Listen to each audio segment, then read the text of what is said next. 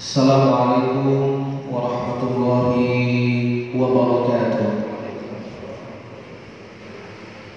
Subhanallah wa bihamdihi subhanallahil azim. Adada khalqihi wa ridha nafsihi wa zinata arshihi wa midada kalimatih Ashhadu an la ilaha illallah wa ashhadu anna muhammadan rasulullah. Allahumma اللهم صل وسلم وبارك على رسول الله صلى الله عليه وسلم وعلى آله وأصحابه أجمعين. رضيت بالله ربا وبالإسلام دينا وبمحمد نبيا ورسولا. سبحانك لا علم لنا إلا ما علمتنا. Innaka antal alimul hakim la haula wala quwwata illa billahil aliyyil azim.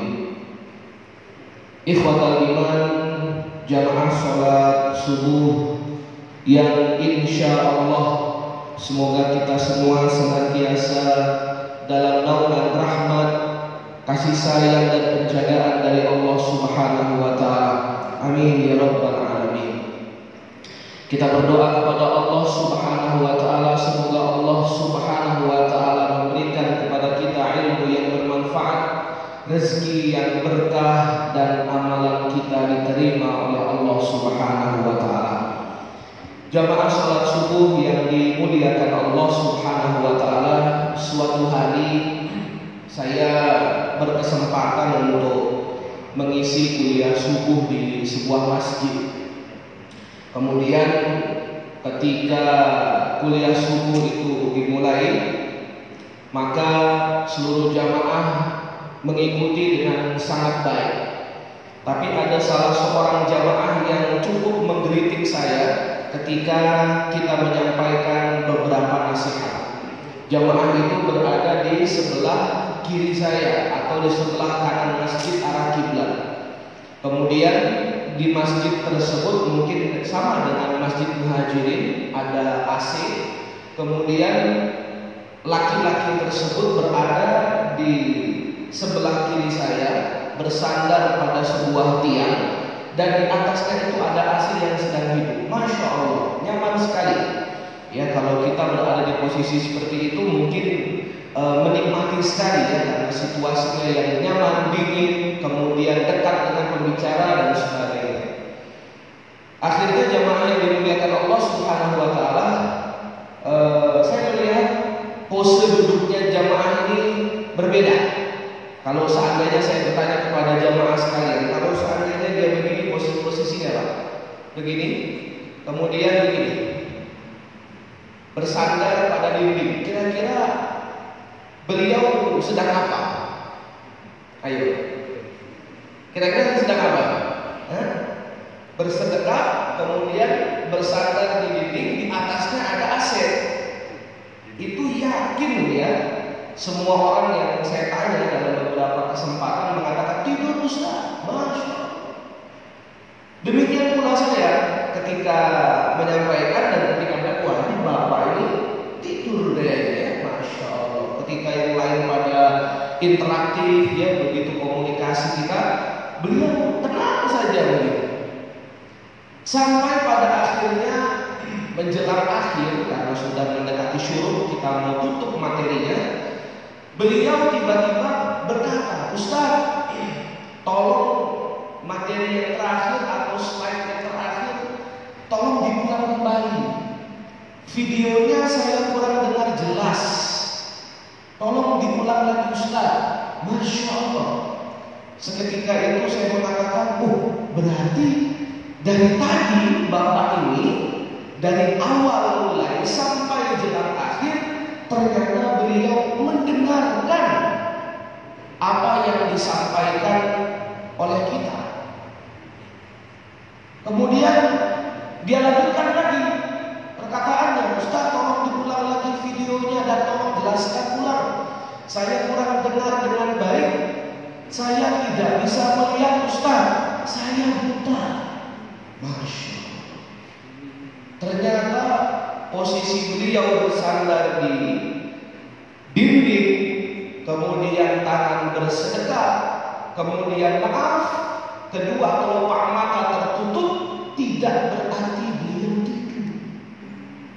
Tapi memang Allah Subhanahu wa taala menjadikan beliau tidak bisa melihat. Seketika itu langsung saya.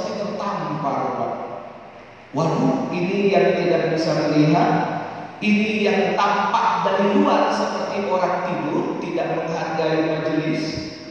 Kemudian posisi duduknya bersandar, di bawahnya, eh, di atasnya ada AC, sepertinya tidak menghadiri majelis. Ternyata Beliau mendengarkan dari awal sampai selesai.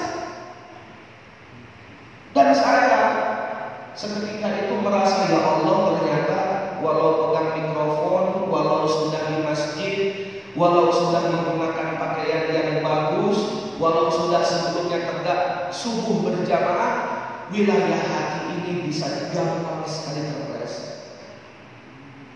Kita sering kali membenahi, membaguskan ibadah fisik. Tidak dilarang dan memang kewajiban kita.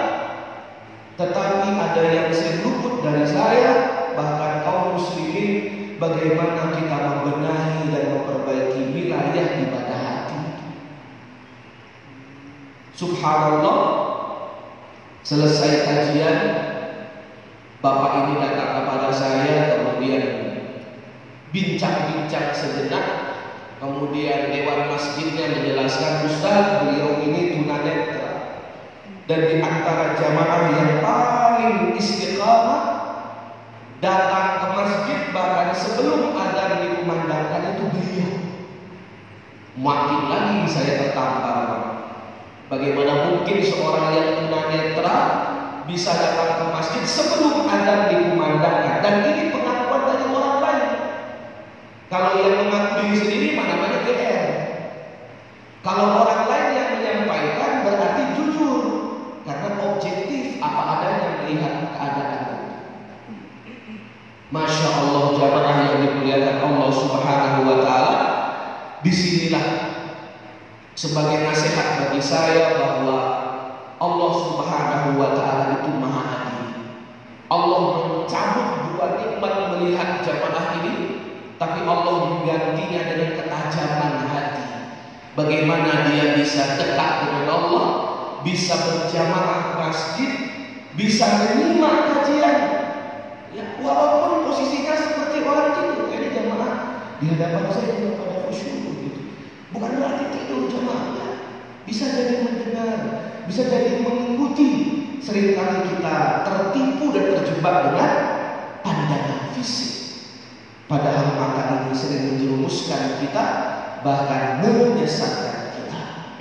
Oleh karenanya jamaah yang dimuliakan Allah Subhanahu wa taala, benar kiranya firman Allah Subhanahu wa taala dalam Al-Qur'an surah At-Tariq A'udzu billahi minasyaitonir rajim yauma tublas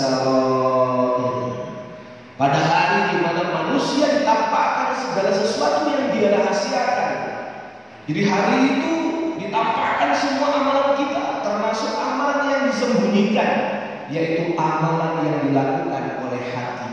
Penting bagi kita untuk terus menjaga kualitas hati kita, untuk baik sangka, kemudian untuk memperbanyak uh, apa ya ruang-ruang berbaik sangka kepada kaum muslimin sehingga hati kita tidak terkotori dengan hasad, dengan iri, dengan buruk sangka dan sebagainya. Maka tidak heran ketika Nabi Shallallahu Alaihi Wasallam mengajarkan kita sebuah doa, Allahumma ati nafsi taqwaha wa zakkiha. Ya Allah, berikanlah kepadaku takwa dan bersihkanlah pula untuk jiwaku, untuk diriku.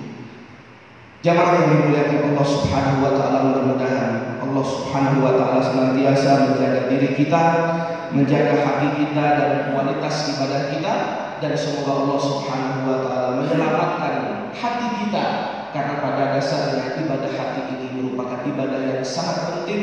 Qalbun salim hati yang selamat adalah hati yang akan berjumpa dengan Allah Subhanahu wa taala. Subhanallah wa bihamdika asyhadu an la ilaha illa anta Astagfirullah wa atubu ilaih. Wabillahi taufiq wal hidayah. Assalamualaikum warahmatullahi wabarakatuh.